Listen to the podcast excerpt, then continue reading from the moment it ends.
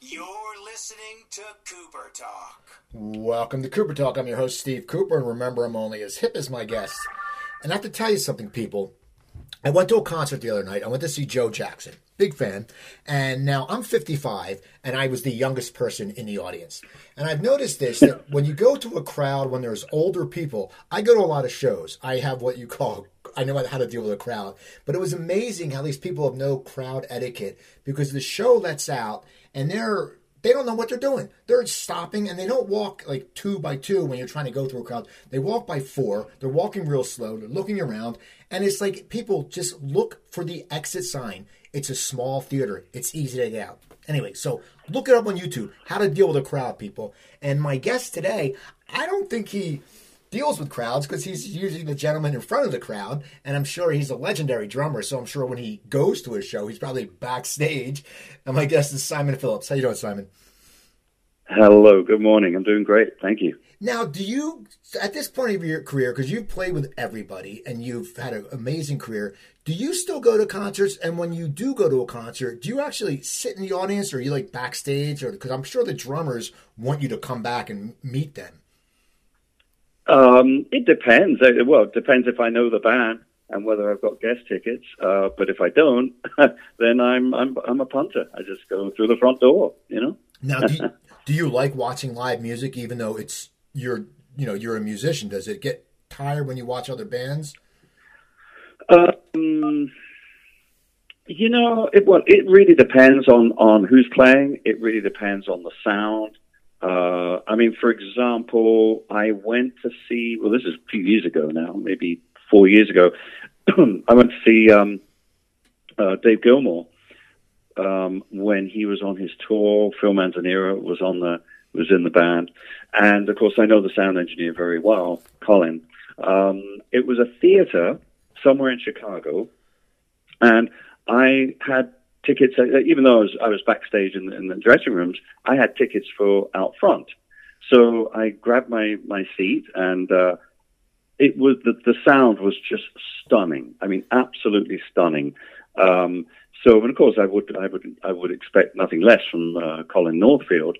But then what I did was I went up and sat next to him, um, so I could actually watch him mix. Because most of the time he was mixing me with Toto, I was on stage playing, so I never got to see it. Um, and of course, it was wonderful to be there at the, at the, at the uh, console, uh, front of house console, listening to the uh, the band.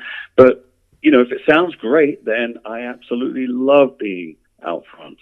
Um, if it doesn't sound so good, then I might just kind of get up, excuse myself, and get backstage and sit on the side. um, but the amazing thing is, on the side, you actually can't hear very much. Um, you hear the back of the PA, which is actually kind of annoying. So it's a different experience, and it's not really a concert experience when you're sitting on the side. It really isn't. You know, it may sound, oh, that must be so cool, but actually, it's it's kind of disappointing, believe it or not. Uh, but you just kind of look at it in a different way because that's a it's a sound I'm used to hearing. Is uh, you know listening to bands from the side. Now, I was reading that you were professional, playing professionally when you were 12. What time did you when when did you start to pick up the drums? I know your father was a musician, but what made you pick up what did, made you choose the drums and how old were you when you first actually started playing them? Well, I was three years old, and my dad used to rehearse his band in the house. Um, so for the first three years of my life, I mean, I guess I'm just learning how to breathe, you know. Um, so it didn't really make a lot of sense what was going on. And the funny thing is, the, the, the most elegant instruments that I saw were the brass instruments, the, the baritone sax, the tenor sax. I mean, you know, to a little kid, that beautiful, you know, brass finish, lacquered finish is just absolutely gorgeous, you know, and the sound that they make, you know. Um, it didn't really, nothing really took until one day he had the band, instead of trying to squeeze them into a little uh, kind of, we used to call it the studio, but it was really like a conservatory. He said, This is ridiculous. I'm going to put everybody in the living room.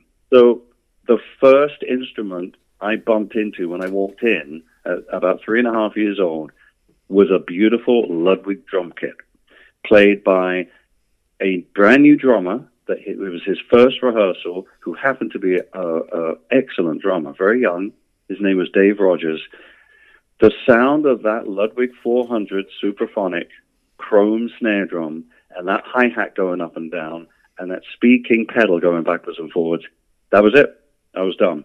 It just, exactly so what I was going to do for the rest of my life. So it just captivated you. When did you sit there? I mean, at, at three, I mean, I'm, I'm trying to think when I was three. I don't think we speak that well. I don't even remember. But when did you sit there and you, you it was captivated? When did you sit there and say, when did you get behind the set for your first time? Oh, much later.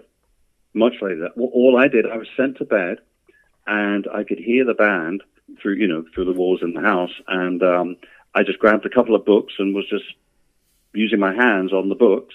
And then the very next morning, I remember this so clearly. The next morning, I went outside to the dustbins, grabbed a couple of pieces of wooden kindling, and just started playing the dustbins. That's how it started. My mom got me a snare drum and a cymbal um, a little bit later. Um, and I didn't really get a full kit until I was actually eight years old. But um, I did do a recording session, or I sat in with the band on a recording session when I was six years old. Um, I still have that recording, and it's absolutely hilarious. But really, all it was was my my father wanted to find out very something very simple. Does this kid have any kind of talent playing music? You know, his thing was never playing an instrument, playing drums. His thing was, can he play music? Can he play a song? Can he learn a song, learn the arrangement, and play it with a band? And so even though I was only playing snare drum and cymbal, and the other drummer was playing kick and hat, because I probably couldn't reach them in those days, you know. um, and I have the recordings, and it's really funny because I start with the band and I stop with the band, and I think that's all he wanted to find out. I could play a few figures, and uh, it, you know, that that was it, and it was just a slow progress between I guess, the ages of four to eight, where I sat in with his band on a gig, New Year's Eve gig, and played a few songs. You must and have, that, that, was it. You must have been really a fast learner because if you started playing professionally with him at 12, that's just amazing. And it's your father who, as you said, wanted you to sit there and learn music. So he must have said, You've arrived to have you play with him.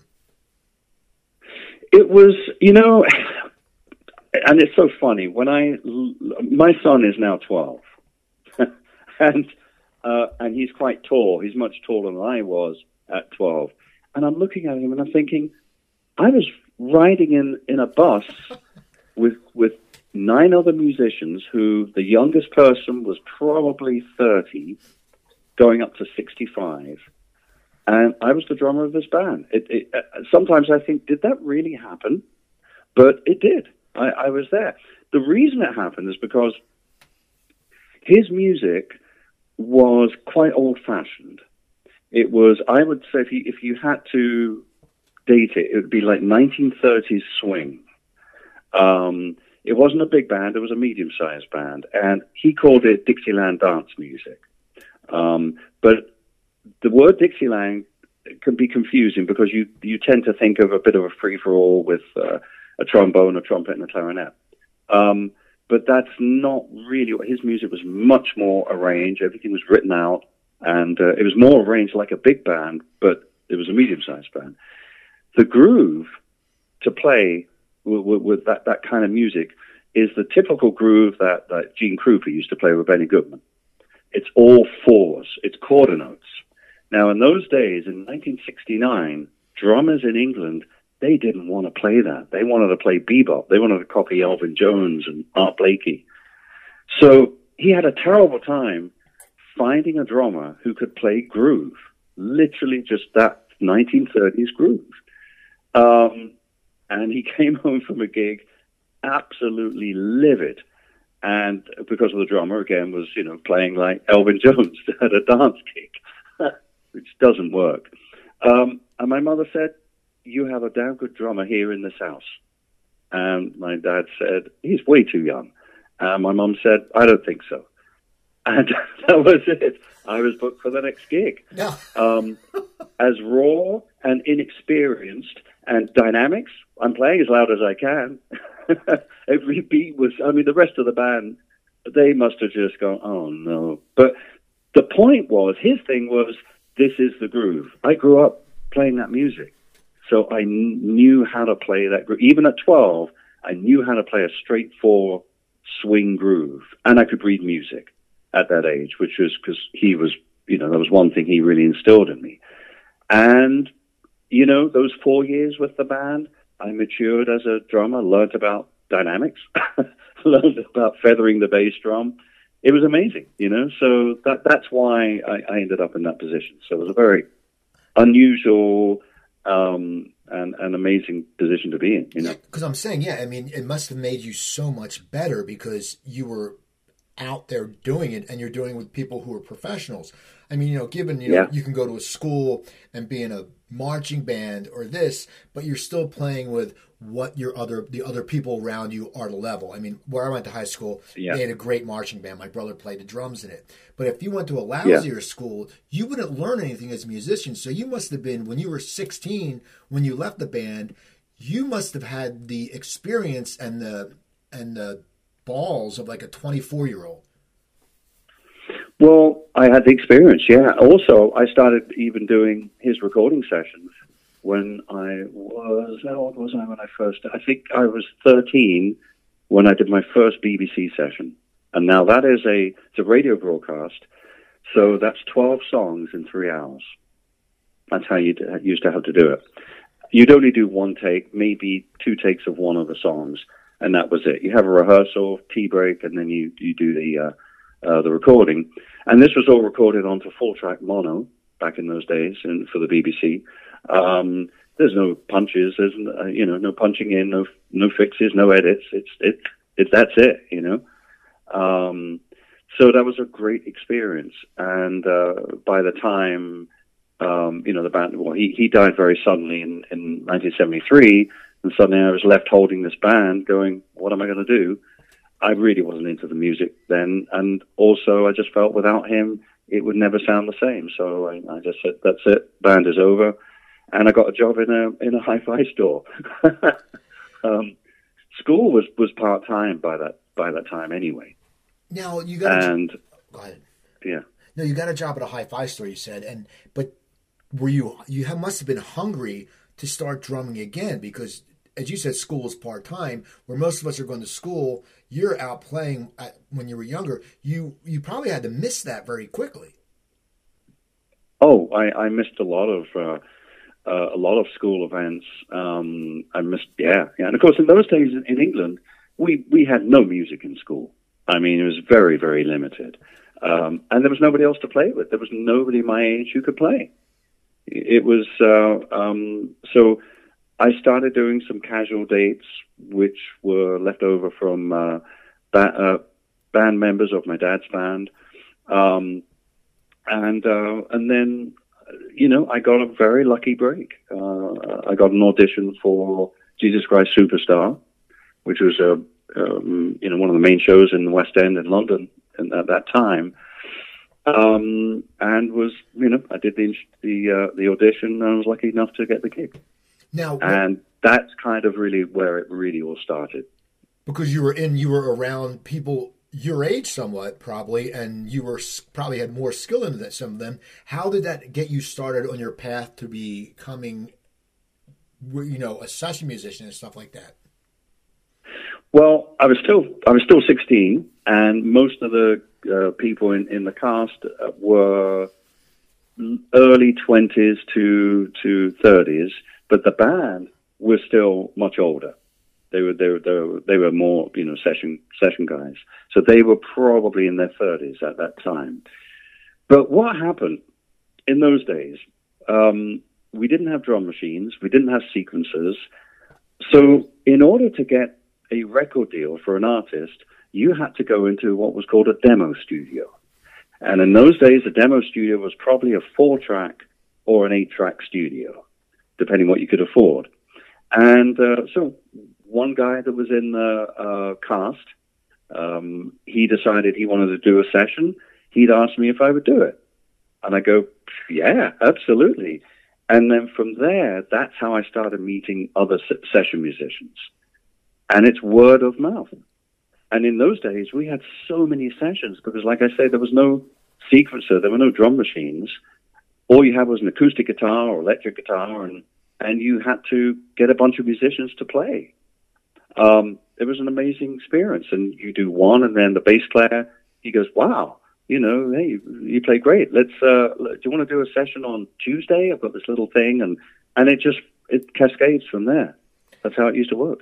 Now, who, who was like, what was your, would you say to you was that first session of a big album you did? Was it when you worked with Eno or was it when you did, uh, with Judas Priest? I mean, what would you, what did you feel as a as a youngster? And you know, when you worked with those guys, you were around twenty probably. What did you feel was your first bigger break that really made you sit there and go, "I'm on my way"? Um, you know, it was, it was all in stages. So, okay, so 1973 uh, was when I was doing Superstar and started doing sessions. Nothing really, uh, you know, it was all pretty unknown, pretty small stuff. 1974, I started doing sessions with Andrew Lloyd Webber. Oh, wow. um, he was working on a couple of different projects. One was, ooh, I'm going to try and remember here. Uh, the soundtrack to a Jon Voight out, uh, film. Um, oh, I can't remember the name of the movie now. It's a wonderful movie. Uh, the Odessa File. Okay. That's what it's called. So I started doing film dates, and uh, because Andrew came to see the show and saw me playing, and then booked me straight away for these these sessions, which was an, a wonderful experience. That way, I started meeting more seasoned session musicians, guys that did you know the A sessions, as it were. Um, and in 1974, I did a couple of albums. I played on a Dana Gillespie album who's an English blues singer who was in Superstar. And that was the first time I worked with uh, like Phil Brown, who's a very famous engineer at Island Studios, uh, John Porter, who used to be in Roxy Music. Um, and this was when it really started happening. I played on a Phil Manzanera album in the, in early 1975. Um, I also joined my first band, Chopyn, which was with some you know great musicians. So I would say that's really when I started really doing doing records, which I knew were going to come out and not sit on some A&R guy's desk. Do you see what I mean? Right. So now you're doing this. Now, do you feel that you're still growing as a drummer when you're doing this because you're playing with a different level now, or do you feel that you were, you know, you were always a really strong drummer, so it was easy for you to jump in? Um, every playing every uh, every playing experience is a learning experience, and it doesn't matter how long you've been doing this. Um, I mean, obviously, I have the the, the the, the, the, you know vast experience of making records now, uh, both from playing on them, arranging them, and even as a producer and an engineer. So I do approach it in a very different way. I don't really approach it as a as a drummer. I approach it more as a listener. Um, but even still, you know, I'll go out, I'll listen to the song, I'll do a quick chart, and I'll go out and I'll play through it. And I'm kind of just discovering the song and what it can take. Um, it's always a, me- a, method of playing the song, you know. Um, l- let the song dictate what it needs, rather, I'm going to put my stamp on this song and sound like me. You know, that is the wrong way to approach. Uh, it'll always sound like you. Uh, the thing is, as a young player, you don't, you haven't really discovered that yet, you know, and you're still looking for your, your signature, your style. But I'll come in, I'll listen, and I'll go, hmm.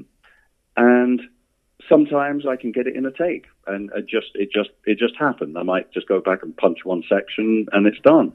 Other times I'll just listen. I'll go, I think this is the right approach. And it might take a little while. I, I might be thinking, what am, what does this need? What am I doing here? Why am I, or why is this a little more difficult? And it's like a jigsaw puzzle. Um, it is always a learning experience. And um, from every record I do. It doesn't matter what the music is like. It's I learn something from it. Last week I did a I played some uh, tracks for the new Michael Schenker album. I hadn't played heavy metal for years, and most of these tracks were double bass drum, 16th notes for like four or five minutes. It was exhausting. and I, I really actually before the sessions, I you know I heard some of the songs. I was actually, to be quite honest, I was a little worried. I was a little concerned in that I don't know if I can keep that up anymore. You know, double bass drum that long, um, real straight playing, quite metal. There's no, no subtlety. Um, and I was I was a little bit actually apprehensive about doing this. I thought, oh, I hope this is not going to be like play for a minute, stop, and then punch in. You know, that, that would be really embarrassing.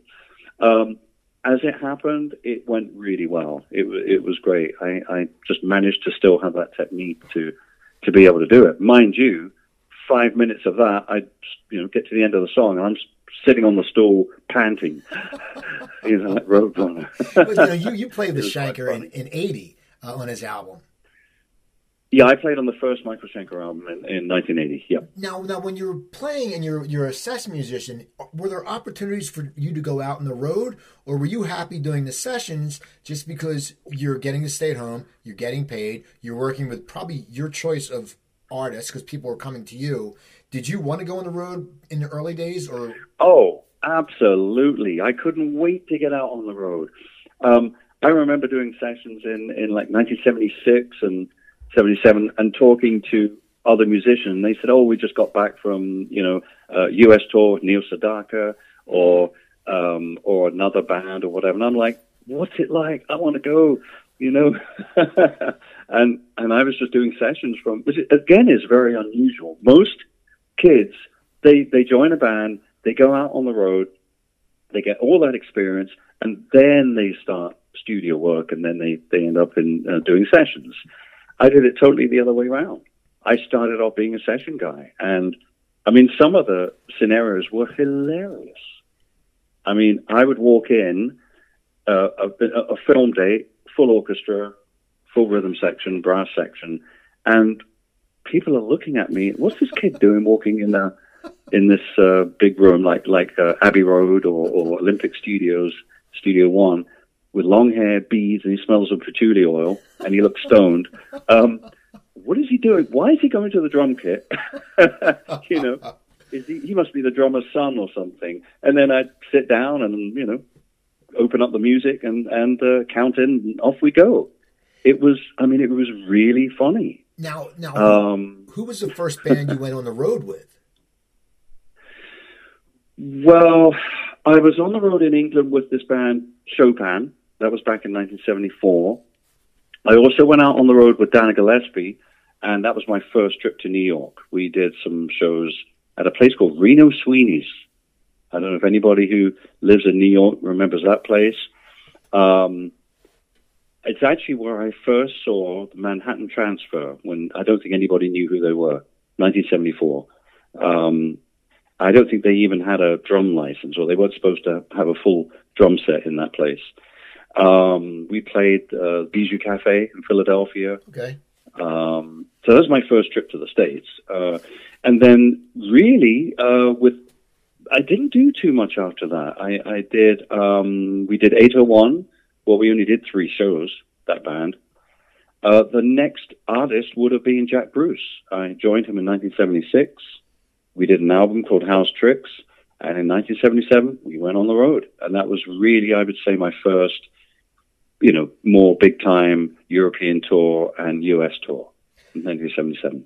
So you you know you're out there you're you're now you're finally getting on the road and you're still doing sessions and I know you eventually uh, played in the American Reunion tour for the Who. How did you get to that level where you met those guys? Through those in, the, in like the in the 80s, who were some of the people that you were playing with in the studios? You were playing with really big names, right? Uh, I was then, yeah. I mean, basically by the end of the 70s, uh, well, I mean, uh, Pete Townshend, for example. So I did a record in 1976 with a folk guitarist called Gordon Giltrap. Um, he actually had a hit. He had a, a, a, it was on Top of the Pops. I didn't play on Top of the Pops, but the but the drummer that was there mimed to to my track. I was the guy that played on it, and I think that was in around '78, and then in early '79, I got a call from Pete Townshend, and I was like, "Huh?" he said, uh, "Yeah, I'd like you to play on my new album." Uh, I really like that track you did with Gordon Giltrap, and because he's very aware. You know, he li- used to listen to a lot of pop music. He was always aware of what was going on, and if there's anything that caught his ear, he'd follow it up. He figured out that the drummer on Top of the Pops was not me. Uh, he figured out that I was the the guy on the record, and tracked me down, and that was it. Now, by that time, I'd been playing with Jeff Beck, so I think he might have had a, some sort of connection there. Got my number all of a sudden, I'm at the session in 1979 for Empty Glass. His first, you know, one of his, not his first, Right. but one of his solo albums. And that was amazing. And, you know, when I first met him, he was absolutely charming. I mean, he came up, introduced himself, and, you know, said, I really love that record uh, you played on with, with Gordon Giltrap. That's fantastic. And, uh, and of course, the stuff you do with Jeff Beck. And I was like, damn, wow. he knows, you know. And, um, and those sessions were absolutely amazing. His songs, I mean, they play themselves. They literally play themselves. I didn't have to really think very much. I just play, you know. Um, and in fact, it's funny. I have a, a, a, an iPhone, and in my car, I have it set to shuffle. So I never know what's coming on.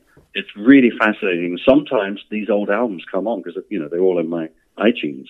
Um, and I, I heard one of these tracks from Empty Glass the, the, the other day in, the, in in my car, and I was thinking, God, I remember that session so well, and I just remember the song played me.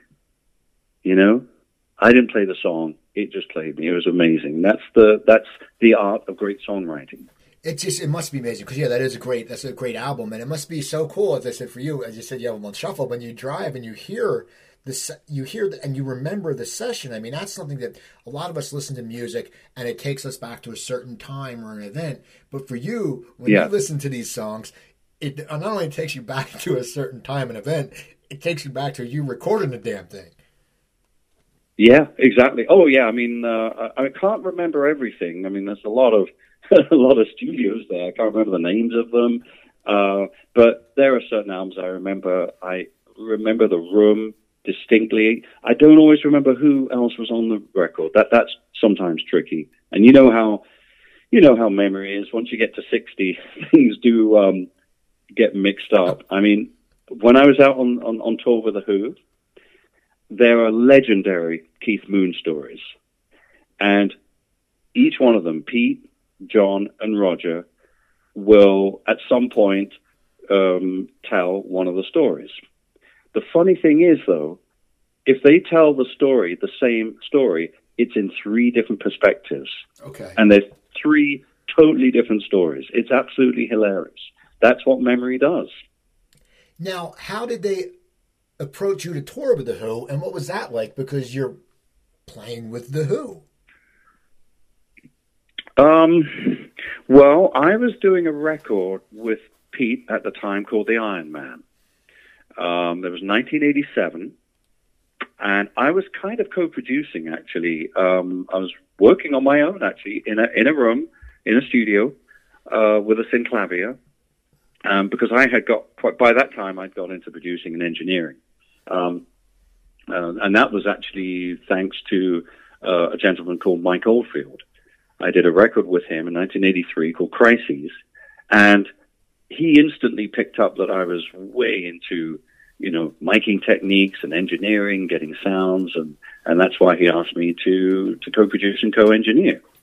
And he taught me so much. I mean, I really learned my engineering skills uh, initially from Mike Oldfield.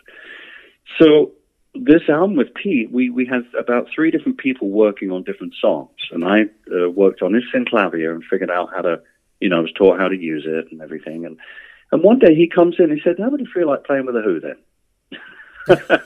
I went, um, "Well, what's up with Kenny?"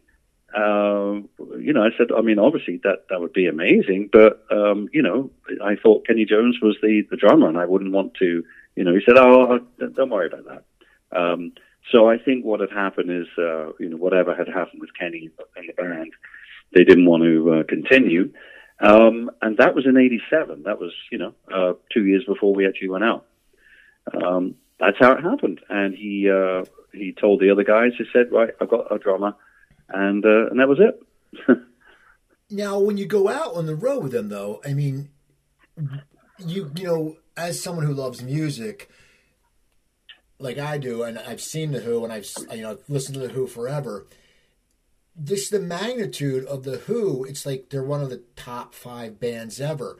What is that like? Do you feel the love of the crowd when you're behind the drums and you're probably playing packed houses? Can you just tell the adoration of the fans just by like an energy when you're up there? Well, and, and, and especially that tour, the 1989 tour was the 25th anniversary. It was probably the largest tour they ever played. Um, I mean, they certainly don't, they haven't played that big a place for years. Um, every gig we did was a stadium. You know, it was like four nights at Giants, which is 62 or 65,000.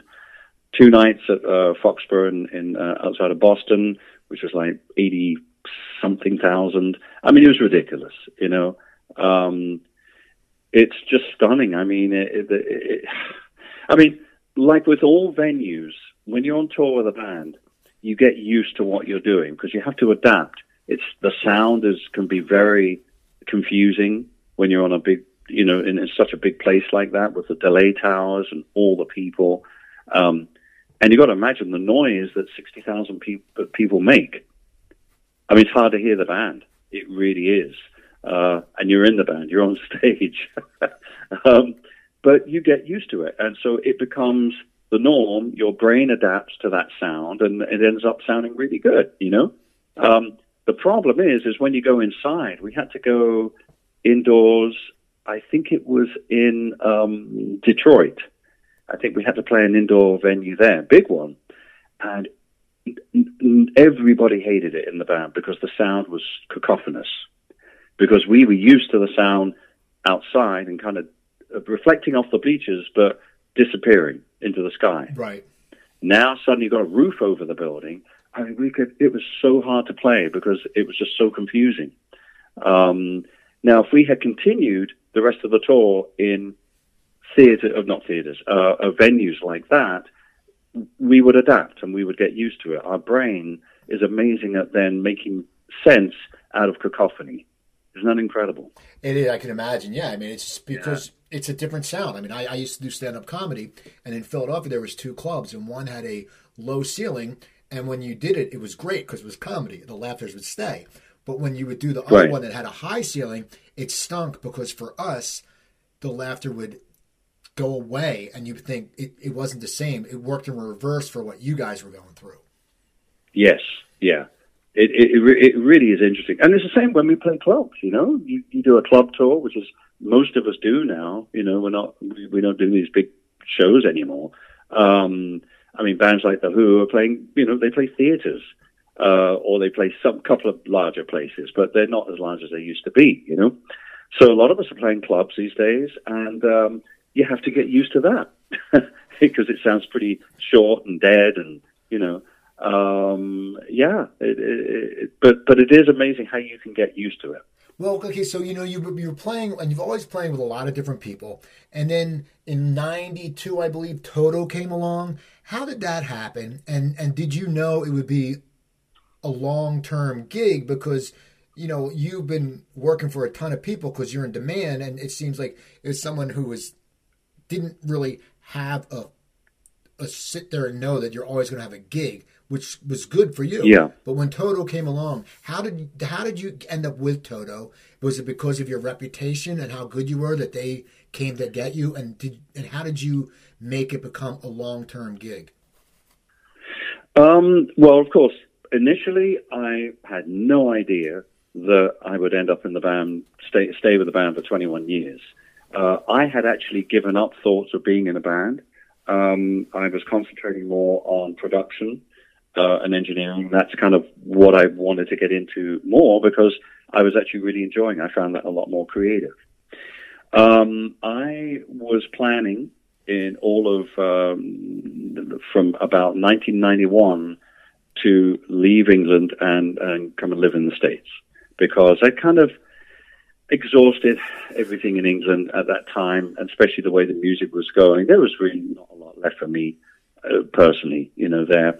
And I thought this would be a really good time to to go to the States because I've always wanted to to play with you know great American musicians, and uh, I thought now's the time. So I was all set to to uh, I got all my my visa. I incorporated my uh, corporation and was you know ready to kind of do the move. And then all of a sudden that summer, um, you know, Jeff uh, passed away.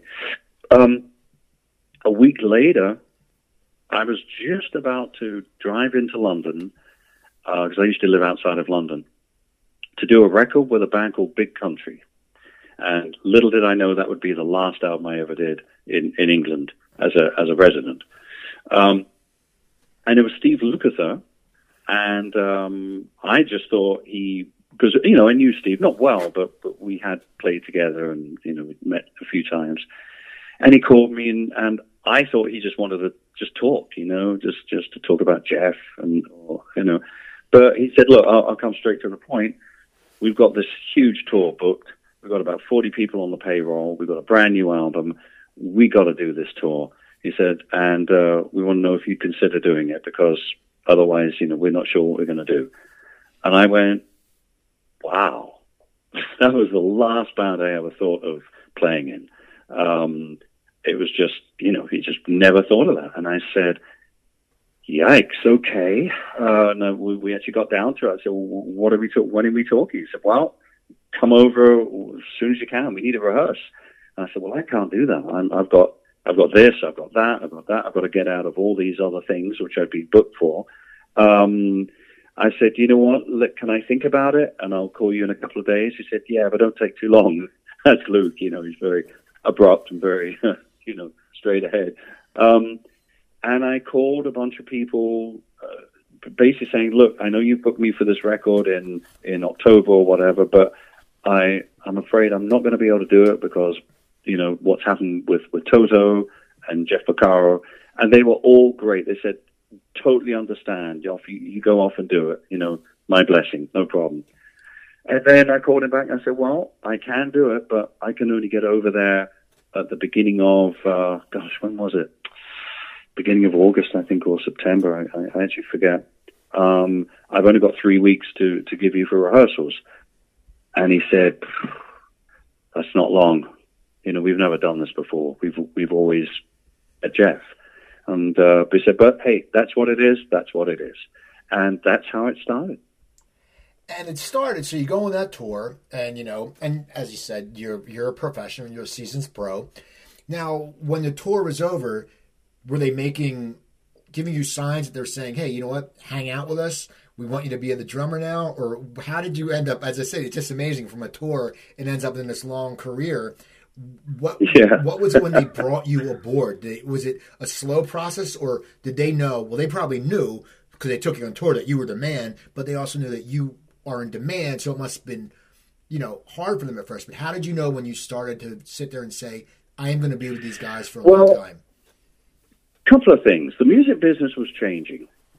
The session scene was changing, and one of the issues with with Toto during the uh, 80s was as much as they wanted to have a band and they loved it, they also played on a lot of records, and especially Jeff. And Jeff sometimes would have preferred to, you know, stay in LA and play on records than go on tour. And I think this was always a bit of a clash uh, between him and, and um, you know, some of the other members of the band. In 1992, the session scene was disintegrating and you, you, know the music business was changing. So for all of us, it was signal, signaling the end of that golden era of you know living in London, living in LA, living in New York, and going to the studio every day. Um, it, it, that that was going to. We knew that it was basically running out. That type of uh, um, livelihood. So suddenly, the, the, the, the, in terms of just having a gig, uh, being in a band, especially a band like Toto, who you know were doing quite well around around the world, not not in the states, I have to say, uh, basic, almost unknown in the states. Um, uh, but but Europe and, and, and the Far East, we you know the, band was doing well. Um, it became more apparent that that was going to be a much more important gig to have because we could kind of see the day where we're not going to be doing sessions anymore. So that was one aspect of it. About two weeks into the tour, I remember this very clearly. I think we were playing Hamburg, and I was walking. We played the gig. I was walking into the hotel right on the uh, the boat. Uh, oh, what's the, the name of the the big sea there? The big lake in Hamburg. Can't remember it. Anyway, um, we were walking up the steps into the lobby of the hotel, and Mike said to me, um, "You want to join the band?" And I looked at him. I said, "Really?" And he said, "Yeah, I, I think this is going to be great. I mean, the, you know, uh, it's it's working out great." And this is like just two weeks into the you know he'd ever done without his brother on drums.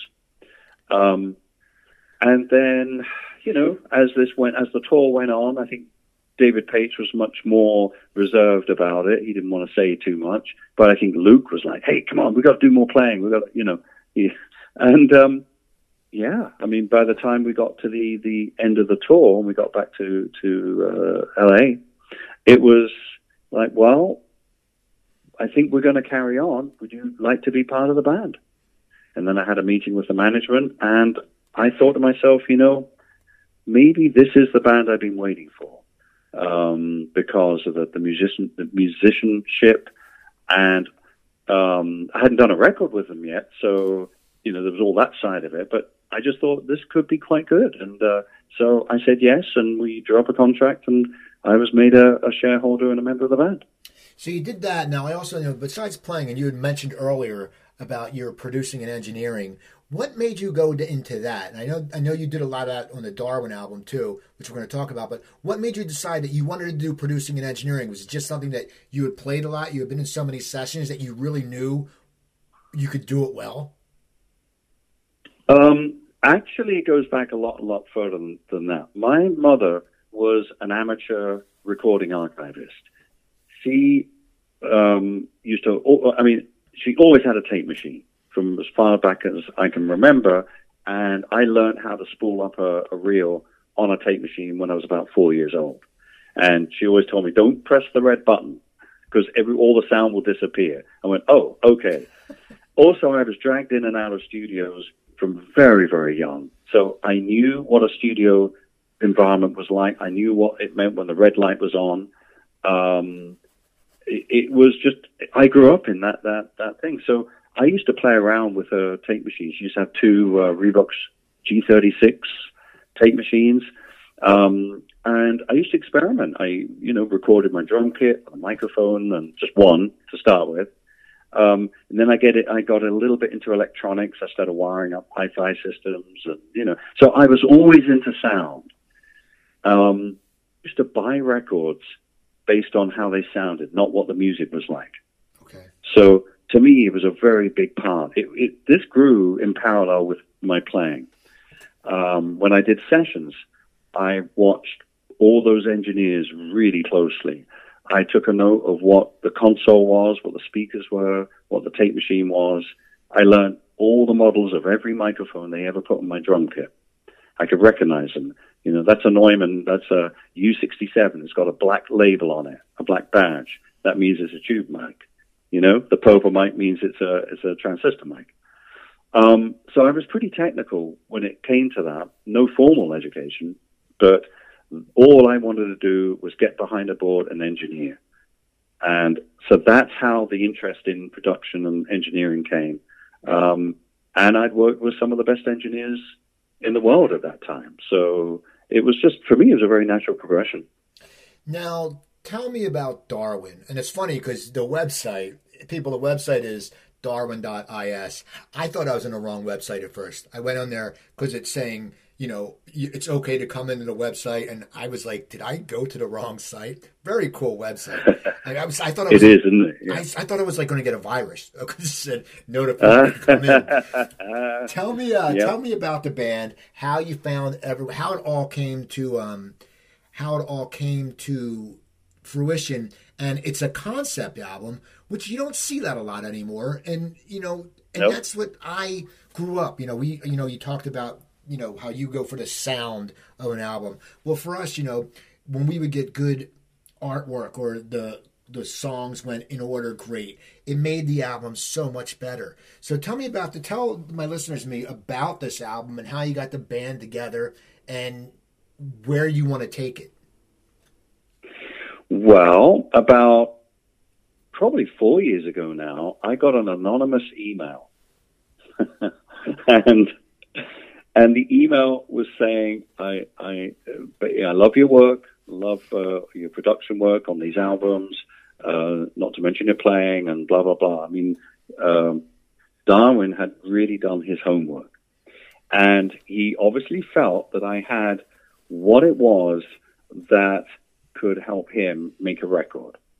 Um, the email was full of these very expandable ideas and I thought, wow, this is an interesting uh, concept. And uh, uh, I mean, at that time, there was no explanation of the of the concept of the album. That that it was that came much later, actually. But uh, this was just purely about would I consider um, working with him for a few days on a couple of songs and just seeing how it went. Um, but he had all these ideas. I said, well, look, let's um, let's just break it down. Let's just maybe pick two or three songs. I'll book some musicians and let's see what happens. And we met, and uh, he came to my studio, Phantom Recordings, um, about three and a half years ago. And we started working on the first couple of songs. Um, and then we did that, and it worked. We, we, we worked quite well together. Um, and then he booked some more time and we started working on some other songs. And just over a period of, let's say, two years, we started working on a more regular basis, a couple of days at a time. And I would work on the, the, the music in the meantime when he was uh, busy doing whatever it is he does, um, Mystery Man. Um, and uh, suddenly it was taking shape and suddenly the concept was taking shape too. It was pretty amazing. Um, and then three years later, when, started getting, well, first of all, it turned him from a single album to a double album. We had 17 songs. Um, and I mean, that's a, that's a big undertaking. You know, try, try mixing 17 songs. It's, it's a lot of work. Right. And, uh, you know, the tracks from being, let's say, you know, maybe 40 audio tracks in Pro Tools started building up to 70 with all these different ideas that he had. Um, I mean, it really was fascinating. Um, and it, it, what I had to do as the producer was kind of, uh, you know, be open to the ideas, but continue to steer the ship in the right direction. Do you see what I mean? Right. And that you can only do from experience of making records. Um, and that's what we ended up with. Um, I really, frankly, didn't think it would be this big a project when we started. Uh, but I think he always did. I think he had a vision, but he was very careful just to, you know, concentrate on one thing at a time and not let the, the, the, the vision get bigger than, than what we're doing, if you see what I mean. Uh, it was kind of a very smart way of, of, um, guiding it, you know, politically guiding it in, in, in the studio. It was it was interesting. So, and what we have is what you hear now. Now it's got a lot of it's. Well, first of all, how did you find the guys to play on the album? Um, well, I, okay. So the, for the first session, I, I, I listened to the tunes, and I thought, and at this time, I didn't know what his expertise was. You know, and and I knew he was a guitarist and a piano player, but I didn't know how good he was. So I thought, well, you know, let's uh, um, let's see. I just actually booked a bass player, and I booked my bass player Ernest Tibbs, who you know absolutely love, and uh, I know the groove is going to be great, and he knows exactly what to play, and he's got a great sound. So I thought this will be the best way to start, and we'll just do it as a trio, and this way I can really find out where you know where the playing level is at. Um, but then as we got more involved, um, Darwin would say, "Do you know so and so?" I said, "Yeah." And do you know so and so? And he'd be picking you know, these musicians, uh, that people that I knew, of course. Um, and he said, "There's only what, what, do you think? Do you think we can get them to play on the record?" And and then I would say, "Well, um, maybe it'd be better to you know do the track with this guy, and then maybe you know overdub this guy." And, that, and that's kind of how it worked, really. We settled on. Uh, we started working with Matt Bissonette, who I'd known for years, but never played together. Um, and of course, I, I knew that he sang, but I didn't realize how great a singer he was. Um, and um, he was just wonderful to work with, so easy to work with, and such a lovely voice and uh, great bass player. So he became one of the mainstays in the band, that's for sure. And then um, we had basically lots of guests. I mean, I ended up playing on this record. I played drums, percussion, and keyboards. That's the funny thing. Um, only because uh, uh, whilst in production mode, I knew what I wanted to hear from the keyboards, and I just started doing it as really as a demo. I said, "This is what I'm hearing," and Darwin loved it. So I ended up being a one of the one of the keyboard players on it too, which is funny. Now, as as a as as a producer, you know, is it a different approach because it's it's a concept album. It's supposed to take place in 2028, and Yep. Is there something that you have to look at it differently to make it? It all has to string together, else it's not a concept album. You know what I mean? It does, but you still have. Uh, remember, it's, it's building blocks. You still have to take each song as a song, regardless if it's part of a concept album or or not. Um, so, and I've always had this this the same kind of uh, work approach to to to working. Um, on a record, let's treat the song for what it needs. This needs this kind of sound, this kind of approach. It's okay to have, um, you know, different sounding tracks on a record as long as there's something you can hook together. You know, it's a very, um, it's interesting when you're sequencing an album or you're, or you're making an album. Sometimes I feel, and I, sometimes I felt this with, with Toto actually, um, when we were making records. I felt that the style of music was just too wide for one album, and the album lost its direction. Um, I do like records which do have a common thread, and you, sometimes that's sonically, sometimes that's the voice, sometimes that's the lineup. It, it really depends what it is. Um, you can get albums which all songs sound the same, and that's boring. But you can also get albums where there's just no uh, journey. It just seems to wander from one style to another aimlessly, um, and that is that's a difficult one because you don't want an album that's boring. You don't want an album where all the tracks sound the same, but you also don't want it to sound like a best of with different bands. You know, like one of these compilation albums that record companies put out. Right. you know, yeah. a song by Journey, song by Styx. Right. you know, it's kind of uh, it's so it's a it's a tough one that one. And um, and I think that comes down to having somebody at the helm who's overseeing it. Um, with Toto, we had three producers, um, and very different too. I mean, we all worked great together, but um, I, I, can see the differences in some of the albums, um, you know, from album to album. So it's it's it's very subtle and it's very difficult to explain. And you don't always know when you're making the album. It kind of comes a little bit later. Um, so, and that's what happens in the mixing process. Um, a, a, lot of that, the, the, the, the concept starts to come into place, you know, and the sequencing of the album is also very important.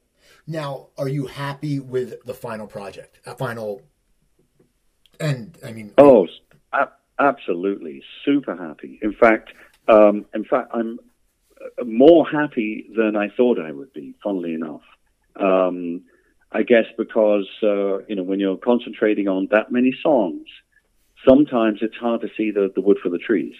You know, um, but when uh, once we started sequencing uh, and sorting out the the the the, uh, the, order in which the songs would go in, um, and also you know I, I, I tend to sequence for all formats, so I like to sequence for vinyl. So that's obviously four sides, uh, vinyl sides. Um, and then there's sequencing for a CD, and then there's sequencing for digital. Uh, you know, all has to kind of tie together. Um, that's when I started to see, hang on a minute, this is this is actually pretty cool. Because um, when you're in it that deep, you, you know, you, you you have a different head on. It's it's difficult to stand away from it. Um, and with me, I always have to get away from an album for a little bit, and then I listen to it after a few months, and I can listen to it with fresh ears and more as somebody who's listening to it for the first time. And that's when I realized, wow, this this this is quite an album. It is. So yeah, I'm uh, super happy with it. It, yeah. jams and it's got a good. It's got it's got a little of every. It's it's cool. It's one of those things where you sit there and you go, you know, it takes you back to you know, like not, not prog rock, but it has a lot of good sounds going because there's good guitaring, there's good. There's it's, it's just a good sound, and I, I hope people yeah people get into the concept album and get into that kind of music again because it seems like now all people do is they get one tune. They go to iTunes and they buy a song for a buck.